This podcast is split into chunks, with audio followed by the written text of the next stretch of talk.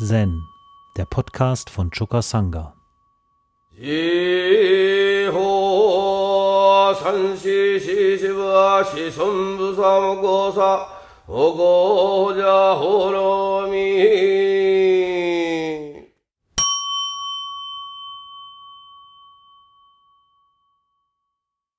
Das Tesho für den heutigen Tag, das lehnt sich an das Koan Fall 28 des Katoshu, neue Ausgabe Fall 26.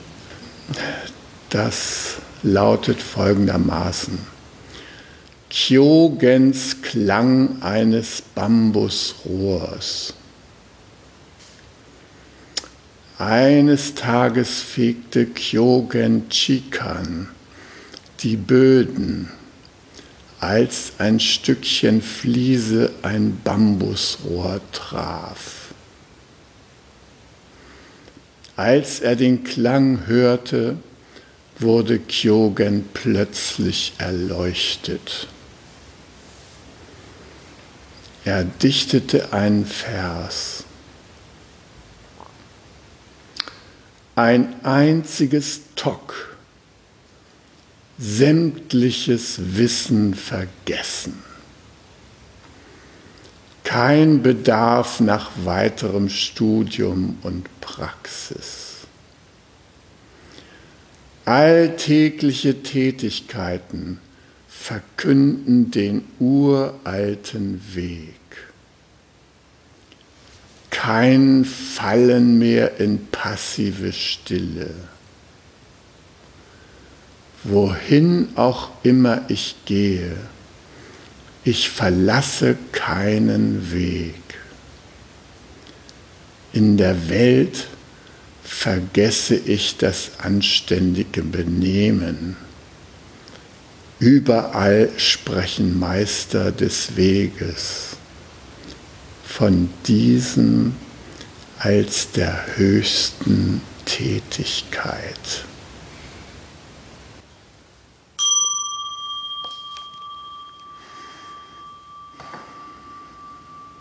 Ein paar Anmerkungen zu Kyogen. Ähm, die meisten von euch kennen Kyogen vom Umonkan Fall 5. Ähm, da schildert Kyogen äh, das Schicksal eines Mannes, der mit äh, gebundenen Armen nur noch mit den Zähnen sich an einem Ast festhält und interviewt wird von jemand anderem, der nämlich von diesem Mann im Baum da wissen will, was denn wohl der Sinn des Lebens sei. Und Kyogen fragt, wie würdest du an seiner Stelle antworten? Klar ist, wenn der den Mund aufmacht, dann rauscht er in den Abgrund ab. Wenn er den Mund zulässt, kommt keine Antwort raus. Typische Koan-Situation. Was tun? Ja, das war ein Koan, das Kyogen selbst uns hinterlassen hat. Aber vor, bevor er uns damit konfrontieren konnte, ging es erstmal um sein eigenes Erwachen. Und da ist hier die Geschichte mit dem Bambusrohr geschildert in aller Kürze. Und dann wird hier Kyogens Gedicht übermittelt ganz kurz zur Einordnung von Kyogen. Er muss so etwa ein Zeitgenosse von Isan gewesen sein. Das heißt, Isan lebte zwischen 770 und 850. Und Isan war seinerseits ein Schüler von Yakuyo Ekai der berühmte Yakuyo von Yakuyos Fuchs, Nummer zwei Mumonkan. Und Yakujo war wiederum ein Schüler von Basso. Also Basso, Yakujo Ekai, Isan Kyogen. Und äh, Yakujo Ekai war auch der Meister von Obaku und Obaku war der Lehrer von Rinzai. Also ich klingel jetzt hier mit so ein paar Namen rum, damit ihr die mal gehört habt. Jedenfalls in der Genealogie ist ähm, Isan parallel zu Obaku und Obaku hat mit Rinzai die Rinzai-Linie in die Welt gebracht und Isan hat mit seinem Schüler Kyo-san, nicht Kyogen, Kyo-san, die Igyo-Schule begründet. Das ist auch eine wichtige Zen-Schule. Ja? Igyo, von Isan und Kyosan abgeleitet. Ja? Und äh, von Isan haben wir immer wieder mal gehört, koanmäßig. Ähm, und äh, wir wissen, dass Ryo Tetsuma eine Schülerin von ihm war, eine der wenigen Zen-Nonnen, die ähm, in den Koan-Sammlungen erwähnt werden, die wirklich Power hatte und äh, andere Mönche herauszufordern pflegte. Deshalb auch ihr Name Ryu Tetsuma, Eisenmühle. Wer ihr begegnete, kam in den Malter ihrer Eisenmühle und wurde durchgewalkt bis zum geht nicht mehr. So, also Ryu Tetsuma war eine Dharma-Schwester von Kyogen. Ja? Und dann halt noch Kyosan, der war auch ein Dharma-Bruder. Aber jetzt geht es ja hier um Kyogen. Isan und Kyogen waren zusammen bei Yakuyo als Schüler. Und ähm, Isan wurde aber dann schon von Jakujo beauftragt mit der Lehre. Und Kyogen war so ein gelehrter Schüler, der unglaublich so ähnlich wie Toxan, ja, der also sich mit dem gesamten buddhistischen Schrifttum auskannte, alle Sutren gelesen hatte, alle Kommentare zu den Sutren und so. Und ähm, er war auch übrigens eine sehr hochgewachsene, also äh, beeindruckende Gestalt. Das heißt, er war sieben Fuß hoch. Also ich will das jetzt nicht nachmessen, aber es ist eine ganz schöne Größe für die damalige Welt. Und er, er war eben sehr gelehrt. Aber seine Gelehrsamkeit, die stand gerade seinem Erleuchtungsweg im Wege. Und Isan, bei dem er dann weiter in der Lehre war, der erkannte seine Begabung und der fragte ihn dann eines Tages, sag mal, als du mit unserem Lehrer Giacomo zusammen warst, da warst du klug genug, zehn Antworten auf eine einzelne Frage und 100 Antworten auf 10 Fragen zu geben. Aber ich sag dir, Scharfsinn hilft dir jedoch nicht beim Studium des Zen. In Wirklichkeit steht deine Scharfsinnigkeit der Erleuchtung im Wege. Jetzt werde ich dich mal etwas fragen, was du aus deinem was, werde ich dich mal einmal etwas fragen, was du nicht mit deinem Bücherstudium und aus deinen Sutren beantworten kannst. Sag mir einmal, was ist dein wahres Selbst? Das Selbst, das existierte, bevor du aus dem Mutterleib kamst bevor du Ost von West unterscheiden konntest? Bei dieser Frage war Kyosan total verblüfft und wusste nicht, was er sagen sollte.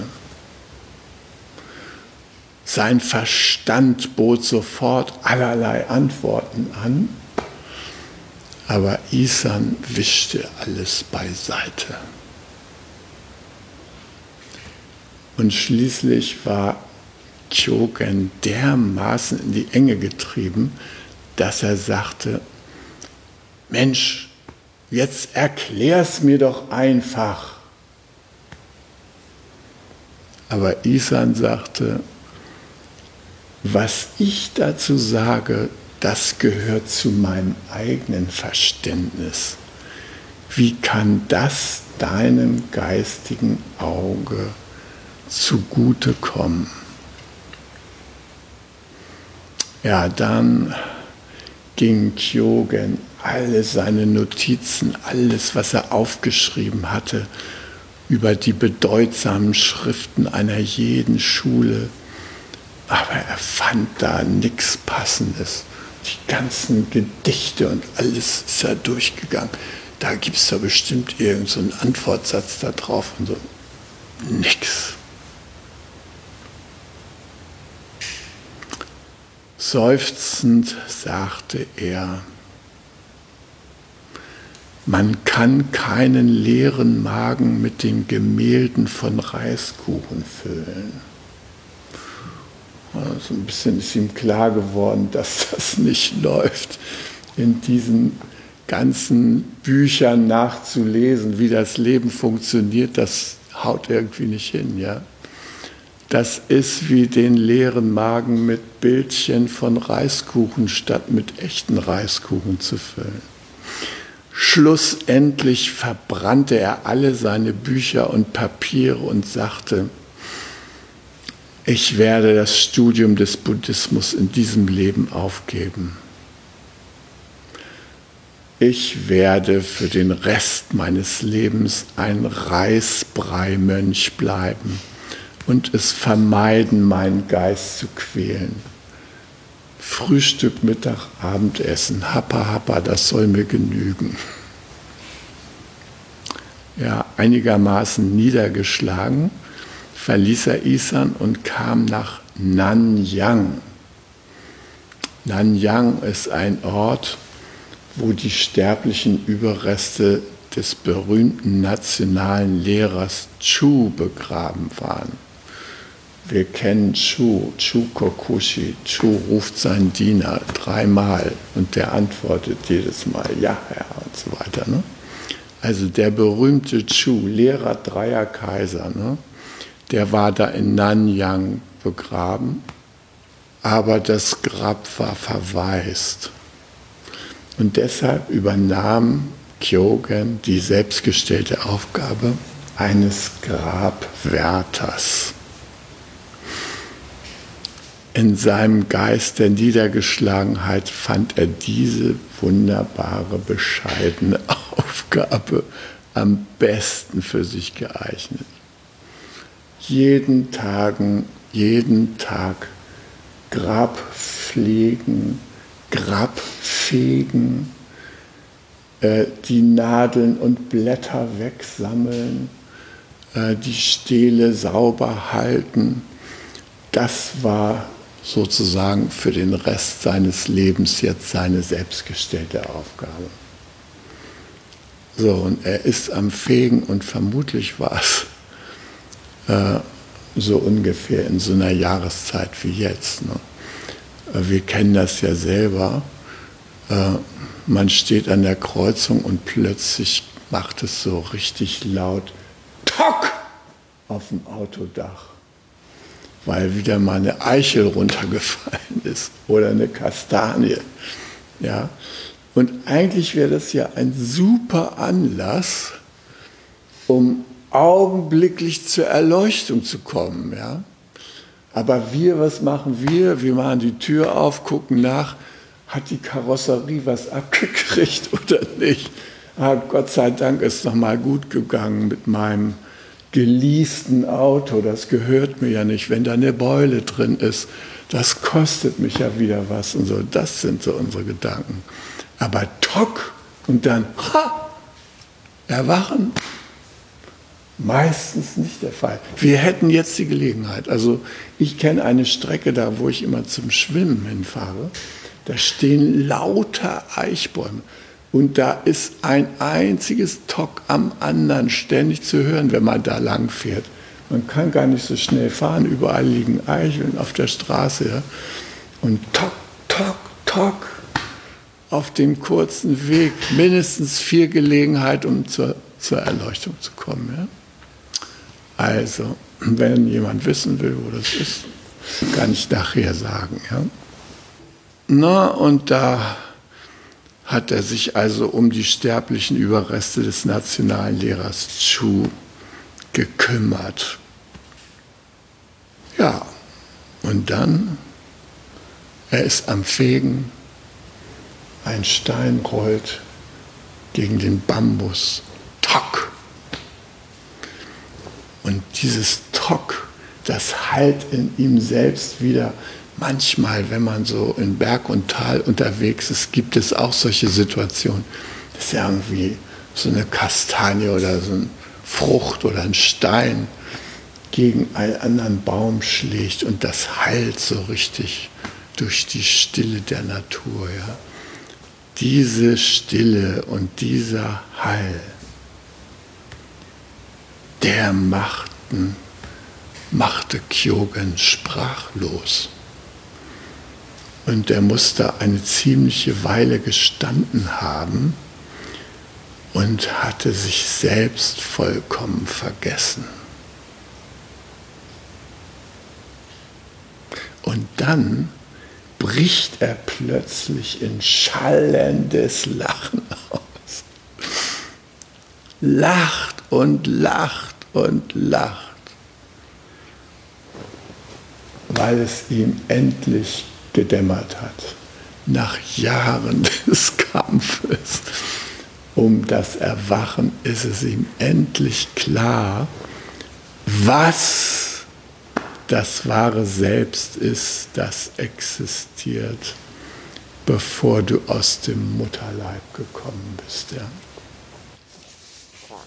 für Elternwerdende unter uns ist das auch eine interessante Frage, wie es sich denn wohl mit dem Selbst des, äh, im, ich bin Jurist, da werden die Ungeborenen Nasciturus genannt, ein zu Gebärender, ja. Also ein ungeborenes Kind was mag das wohl für ein Selbst haben, bevor es geboren ist? Was mögt ihr wohl für ein Selbst gehabt haben, bevor ihr auf die Welt gekommen seid? Der interessante Fall, man fährt mit Vater in Urlaub und kommt mit Mutterleib zurück. Also was ist da passiert? Wieso soll das das wahre Selbst sein, was sich da manifestiert? Wir haben genügend Anregungen, darüber nachzudenken. Wir sehen den Kyogen in der Reihe von diesen Zen-Meistern, die ich gerade genannt habe. Ja? Und einer seiner Vorfahren ist ja Jakujo Ekai. Und Jakujo ist eigentlich der Schöpfer des modernen chinesischen Zen, weil er als erster einen Mönchscode für Zen-Übende formuliert hat. Wir haben leider diese Mönchsregeln, die er aufgestellt hat, nicht mehr, außer dass wir sie befolgen. Daran können wir sie noch erkennen. Auf jeden Fall war für den Jakujo sehr, sehr wichtig, er hat den Klöstern eine bestimmte architektonische Gestalt gegeben und er hat das Klosterleben äh, tempelnah konstituiert und dabei war ihm ganz besonders wichtig, dass die Handarbeit wirklich akzeptiert wird. Der indischen Tradition nach war ja Handarbeit äh, etwas, was dem äh, heiligen Leben abhold war. Da vor allem, wenn man da im Garten irgendwie gegraben hat oder so, dann war es ja ganz klar, dass da nur in einem Kubikzentimeter sieben Milliarden Lebewesen, dass da nicht jedem von denen gut geht, wenn wir da am Schaufeln sind. Und dass da auch mancher Regenwurm und manche Assel zu Schaden kommt, das ist ja jedem klar. Und selbst Ameisen, die zwar unglaublich widerstandsfähig sind und sich auch nach einem Schaufelhieb nach einer gewissen Weile wieder aus der Druckstelle erheben. Ja, das war für die spirituellen Inder kein Tätigkeitsfeld. Das wurde den Laien überlassen und äh, die heiligen Menschen, die Samanas, die haben da keinen Finger gerührt, um irgendwie Nahrungsmittel anzubauen oder sowas. Und das war auch ein echtes Hindernis, um den Buddhismus in China zu beheimaten, weil die Chinesen ein ziemlich pragmatisches Volk sind und die hätten da kein Verständnis dafür gehabt, äh, wenn man sagen würde, also hört mal hier, rührt euch mal ein bisschen und arbeitet mal für eure Nahrung. Ja? Nee, also wenn, wenn das nicht möglich gewesen wäre, dann wäre der Buddhismus in China nicht angekommen. Es wäre ungefähr so, als wenn äh, man zu uns sagen würde, also wenn ihr wirklich Erleuchtung erlangen wollt, dann dürft ihr von heute an nicht mehr Auto fahren. Würde kein Mensch bei uns mitmachen. Niemand. Wir würden alle versuchen, Autofahren mit Erleuchtung in Verbindung zu bringen. Schon deshalb, damit ab und zu mal auf dem Autodach zu hören ist. Ja? Also, wir würden darauf nicht verzichten. So in China war es klar, wenn man irgendwie überleben will, dann muss man was tun, da muss man seine Hände regen, seinen Fleiß gebrauchen. Und Jakujo hat den berühmten Satz gesagt, ein Tag ohne Arbeit ist ein Tag ohne Essen. Und das Samu, so wie wir es kennen, hat er eingeführt. Es geht auf ihn zurück. Also könnt ihr euch bei ihm bedanken. Er hat damit ernst gemacht. Und was noch wichtig ist, ist, seine Mönche, als er dann älter wurde, sagen wir mal so mein Alter hatte, da waren sie besorgt, dass wenn er da mit seiner Hacke ständig am Arbeiten ist, dass das für ihn gesundheitsschädlich ist und dass er irgendwie äh, womöglich bei der Arbeit umkommt. Deshalb haben sie heimlich seine Hacke versteckt Daraufhin hat er sich hingesetzt und kein Essen mehr aufgenommen, keine Nahrung mehr zu sich genommen. Die Mönche waren total verzweifelt, sie haben ihm die schönsten Speisen angeboten. Jakujo. Äh, Na, solange er mir meine Hacke nicht zurückgibt, werde ich nichts mehr essen. Und schließlich haben sich die Mönche erweichen lassen und ihm seine Hacke zurückgegeben. Ja, dadurch ist also unser äh, positives Samadhi in dieser besonderen Form von Samu, wie wir es hier im Session üben, in die Tradition gekommen. Und wie ihr seht, war das auch Kyogens äh, Anreiz, auf dem Zen-Weg weiterzukommen, die praktische Tätigkeit, etwas Praktisches zu tun. Äh, wir Zenis, wir haben hier im Lebensgarten nebenan, 400 Meter entfernt, in unserer Gemeinschaft des Lebensgartens, da haben wir viele, viele Jahre gefegt. So ähnlich wie äh, Beppo Straßenkehrer oder eben Kyogen hier in diesem Beispiel. Ja. Und ähm, ich erinnere mich noch, dass ich mit Jens Meggers mal ein längeres Gespräch darüber hatte, ob das wirklich sinnvoll ist, dass wir da immer so fegen, wo viele Leute sich offensichtlich dafür überhaupt nicht interessierten da von unseren Bewohnern. Ja, ob wir da nun gefegt haben oder nicht, die haben da nicht unbedingt eine Wohltat drin gesehen. Und so soll man ja auch nicht fegen. Man soll ja auch nicht fegen, um anderen zu gefallen, sondern wir haben da gefegt, um echtes, positives Samadhi Schritt für Schritt zu üben. Ewige Meter haben wir die Wege gefegt. Und so auch Kyogen, der fegt er fegt. Hat doch alles keinen Zweck mehr, sagt er. Habe ich so viel Buddhismus studiert, habe ich so viel gelernt.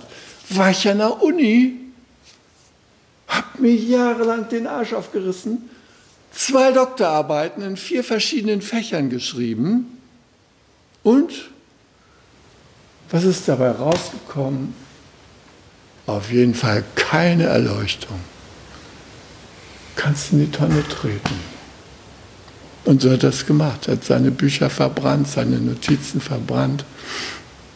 Er hat gesehen, er kommt nicht weiter, wenn er in den Erfahrungen anderer versucht herumzuwühlen, wenn er die sich versucht irgendwie anzuverwandeln. Und in dieser Verzweiflung, da hat er bei dem Zuflucht genommen, was Jakojo den Mönchen empfohlen hat. Praktisch arbeiten mit deinen Händen. Da kannst du die Welt am besten begreifen. Wenn du wissen willst, was das Wesen eines Steines ist, dann fass ihn an. Dann leb mit ihm. Dann berühr ihn. Begreif ihn. Und genauso, wenn du wissen willst, was ein Besen ist, arbeite mit ihm. Natürlich gibt es da eine gewisse Gefahr. Wir kennen das. Wer versiert ist mit dem Hammer, für den verwandelt sich die Welt in eine Ansammlung von Nägeln. Ja? So ist es nicht gemeint. Nein, wir erkennen das Wesentliche des Lebens dadurch. Vielleicht ist das Wesentliche des Lebens ein Nagel. Kann ja sein. Also, dem widmet sich der Kyogen. Und da kommt der schlussendlich mit diesem Klock zum Durchbruch. Ein einziges Tok sämtliches Wissen vergessen.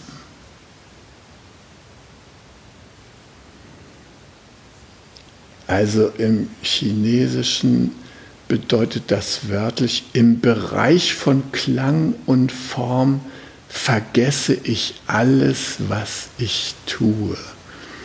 Also das ist hier ein bisschen im Deutschen verkürzt wiedergegeben. Sämtliches Wissen vergessen. Im Bereich von Klang und Form vergesse ich alles, was ich tue. Und klar, mit dem Bereich von Klang und Form ist die ganze phänomenale Welt gemeint.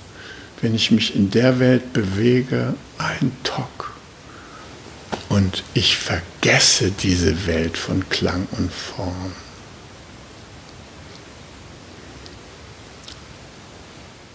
Kein Bedarf mehr nach weiterem Studium und weiterer Praxis. Gemeint ist ja Sazen-Praxis, ja. Alltägliche Tätigkeiten verkünden den uralten Weg. Abwaschen, fegen, Klo putzen, Essen kochen. Das verkündet den uralten Weg. Das ist auch etwas, was wir lernen können. Wenn wir lange geübt haben, dann kommen wir immer mehr da rein, dass dieser Umgang mit den praktischen Lebensfragen unser eigentlicher Lehrer ist. Immer wieder begegnet es mir, dass ich irgendwie eine Schraube nicht reinkriege. Und dann frage ich mich, was will mir das sagen? Also da steht so eine kleine Vermutung im Raum. Ich bin zu blöd dafür, die Schraube mit dem Schraubenzieher reinzudrehen. Das meine ich nicht. Ich frage mich dann immer allen Ernstes, was will mir das sagen? Und wenn ich dann näher hingucke, dann kommt mir zum Beispiel der Gedanke, da könnte zufällig so ein Elektrokabel drunter sein unter diesem Bereich, wo ich gerade am Schrauben bin. Und wenn ich mich da noch ein bisschen näher vergewissere, dann ist es oft so. Und deshalb geht die Schraube nicht weiter. Zum Glück. Ja? Nett, dass ein die äh, nicht fühlenden Wesen auch immer im Blick haben. Wir denken ja, wir schauen in den Brunnen. Dann sehen wir unser Spiegelbild. Was wir nicht denken ist, dass der Brunnen uns anschaut. Also, der ist auch immer dabei. Oder was immer wir hier haben an Gegenständen. Im Grunde genommen, alle diese Gegenstände, alle diese Formen stehen auch immer in unmittelbarer Auseinandersetzung mit uns. Schließlich gehören sie unser, zu unserer bedingten Welt dazu. Also wir sind nicht nur in Wirklichkeit eins mit allen fühlenden Wesen, nein, wir sind auch eins mit allen nicht fühlenden Wesen. Und an dieser Erkenntnis setzt zum Beispiel auch der Dalai Lama an mit seinem Aufruf, seid Rebellen des Mitgefühls. Mitgefühl beschränkt sich nicht auf fühlende Wesen. Mitgefühl das verdient alles, was uns umgibt. Sogar die Sterne, die wir gar nicht erreichen können. Das ist schön, mit denen auch mal Mitgefühl zu haben. Unablässig erscheinen die vor unserem Auge in der Nacht. Der Mond, der Gute, ne? immer wieder kommt er davor und steuert viele Vorgänge hier auf, in unserem Leben. Also auch die nicht fühlenden Wesen verdienen unser Mitgefühl. Und das habe ich damals in Japan beobachtet. Diese Besen, die wir da benutzt haben und diese Bambusflechtkörbe, in die wir die ganzen Nadeln immer reingesammelt haben und die kleinen Steinchen und alles, die wurden mit größtem Respekt behandelt.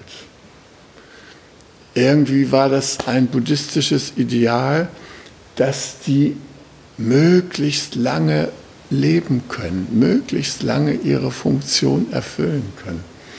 Wenn so bei so einem Besen so ein Bambusästchen abgebrochen war, dann wurde da neue Bambusreiser genommen.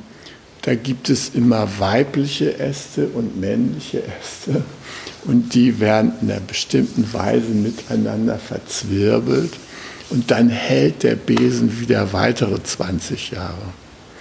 Und das war bei ganz vielen Gegenständen im Kloster zu beobachten. Das waren Sachen, die waren schon seit ewigen Zeiten in Benutz. Und wir wissen ja von Muso Soseki, dem Gründer der Zen-Gärten, dass mit der Liebe zu den Pflanzen und den gestaltenden anderen Gegenständen etwas geschaffen wird, was vom Es kündet, von diesem Selbst, dass wir zu ergründen versuchen und dazu uns vorstellen, was war denn das, bevor Mutter und Vater geboren wurden? Dieses Selbst, das kommt uns aus all dem entgegen. Das kommt uns aus den tollen, tausend Jahre alten Zen-Gärten entgegen. Und wenn wir hier gestalten, dann tun wir das mit Herz. Und wenn wir das mit Herz gestalten, dann kommen hier Spaziergänger vorbei, freuen sich an dem, was hier ist und wollen unbedingt in die Fenster reingucken. Ja. Sie sind interessiert, was sind denn das für Menschen, die sich um diese Dinge kümmern. Wer fegt denn da mitten im Wald so einen Weg? Ist doch ungewöhnlich. Ja, ja das Geheimnis sitzt hier unter uns. Ja. Also, wir kümmern uns in diesem Sinne um eine liebevolle und aufmerksame und achtsame Umgangsweise mit allen Geschöpfen und allem, was hier um uns herum äh, ist. Und jetzt sagt er hier, also die alltäglichen Tätigkeiten, diese nämlich, verkünden den uralten Weg. Ja, wenn wir die mit Herz tun, wenn wir ins Funktionieren gehen, dann fehlt da was. Dann sind wir nicht mit dem Selbst in Verbindung in dem Moment. Ja? Kein Fallen mehr in passive Stille. Das ist ja tatsächlich eine Gefahr, dass man sich schlussendlich mit dem nur Sitzen es genügen lässt. Dann berufst du dich noch auf Bodhidharma, der hat ja auch da neun Jahre gegen die Wand gesessen warum soll ich nicht 20 Jahre einfach nur auf dem Kissen verbringen? Nein, das, das ist nicht Sazen. Sazen ist die Durchdringung von Meditation und alltäglichem Leben. Wenn das nicht stattfindet, dann könnt ihr euch das Sitzen sonst wohin schmieren, das ist dann nicht mehr zielführend.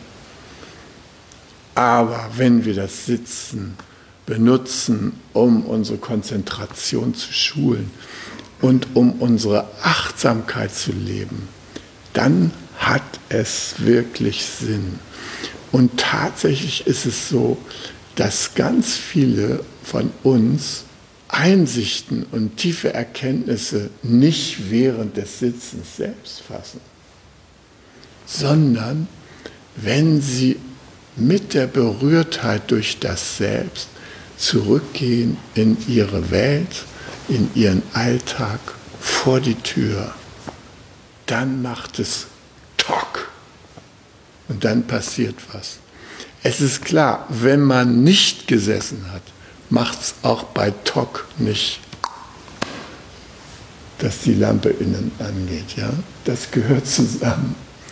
Tock, das weckt, braucht beides. Sowohl meditatives Sitzen als auch das aktive, positive Samadhi. Dann können wir gut zum Erwachen kommen. Naja, wir stehen ja am Anfang dieses Sessions. Ich bin noch nicht durch mit den Versen.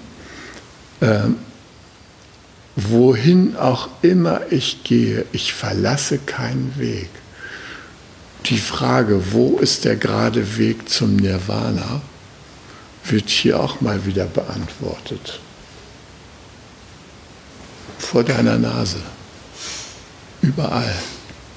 Du kannst ihn nicht verfehlen.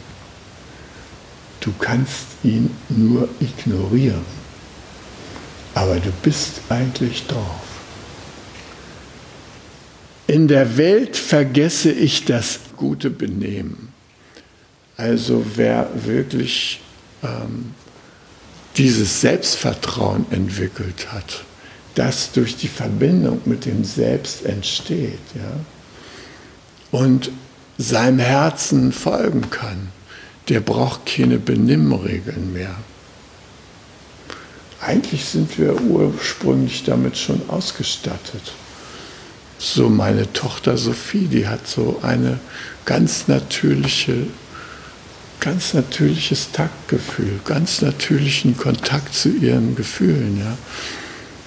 Ähm, deshalb bin ich auch immer sicher, dass ihr eigentlich nichts passieren kann. Weil sie begibt sich nicht übermütig in Gefahr oder so. Nein, sie ist einfach in Resonanz. Und das ist wunderbar, das zu sehen. Also wenn wir unser Selbstvertrauen durch unseren Kontakt mit dem Selbst speisen, dann können wir auf alle möglichen Regeln verzichten. Wir sagen ja auch die Silas, die hat sich der Buddha nicht ausgedacht, so, na wollen wir mal was in die Welt setzen, damit die Leute irgendwie bessere Menschen werden. Nee, die Silas, die werden sozusagen dem Handeln des erwachten Menschen abgeschaut, so wie der sich ganz natürlich verhält. Ist es beispielgebend. Und das kann man dann in solche Richtlinien und so weiter fassen. Ja, erwachte Menschen, die sind von Natur achtsam. Die müssen keinen Kurs in Achtsamkeit machen. Die müssen nicht www.achtsamkeit.de googeln, um dann für ihren Achtsamkeitsbereich die entsprechenden Anregungen sich zu holen. Nein, erwachte Menschen sind einfach achtsam. Manchmal auch nicht. Okay, das gehört auch dazu. Überall sprechen Meister des Weges von diesem als höchste Tätigkeit. Höchster Tätigkeit, das ist äh, im chinesischen Original etwas anders ausgedrückt. Perfekt tätig sein in Übereinstimmung mit dem Dao. Das gibt ja das schöne Buch Dao Te Ching und das Te, Toku auf Japanisch, Bestandteil meines Osho-Namens, bedeutet in Übereinstimmung mit dem Weg. In Übereinstimmung mit dem Weg. In natürlicher Übereinstimmung mit dem Weg. Die Zeit ist um alles klar, ich bin bei der letzten Zeit angekommen. Er sagt, die Meister sprechen das an, dass man nicht mehr ein reguliertes, förmliches Verfahren des Benehmens entwickeln muss. Nee, man kann sich einfach ganz natürlich benehmen. Und als der Roshi das erste Mal bei uns war oder das zweite Mal bei der Einweihung der Sendo, da hat äh, er sich immer so versprochen bei den deutschen Worten. Ja. The the barrier of the patriarchs. Und so. Und Robert, der mit mir sich da in erster Reihe sitzend das angehört hat, der musste einfach tierisch loslachen. Und Gensern, der äh, Begleitmönch des Roshi, der funkelte ihn mit bösen Augen an. Aber der Roshi war begeistert von dieser Natürlichkeit. Ja. Der hatte nichts dagegen, dass man darüber gelacht hatte. Schallend konnte man lachen, wenn er so Patriarchus gesagt hat zu uns. Ja. Wenn man diese Unabhängigkeit und dieses Selbstvertrauen erreicht hat, dann kann man sich benehmen, wie man will. Es kommt gut an. Und damit will ich es jetzt mal bewenden lassen. Hi. Um jungen Menschen den Aufenthalt im Togenji zu ermöglichen, bitten wir um ihre Spende. Alle Spendenmöglichkeiten finden Sie auf chukasanga.de slash spenden.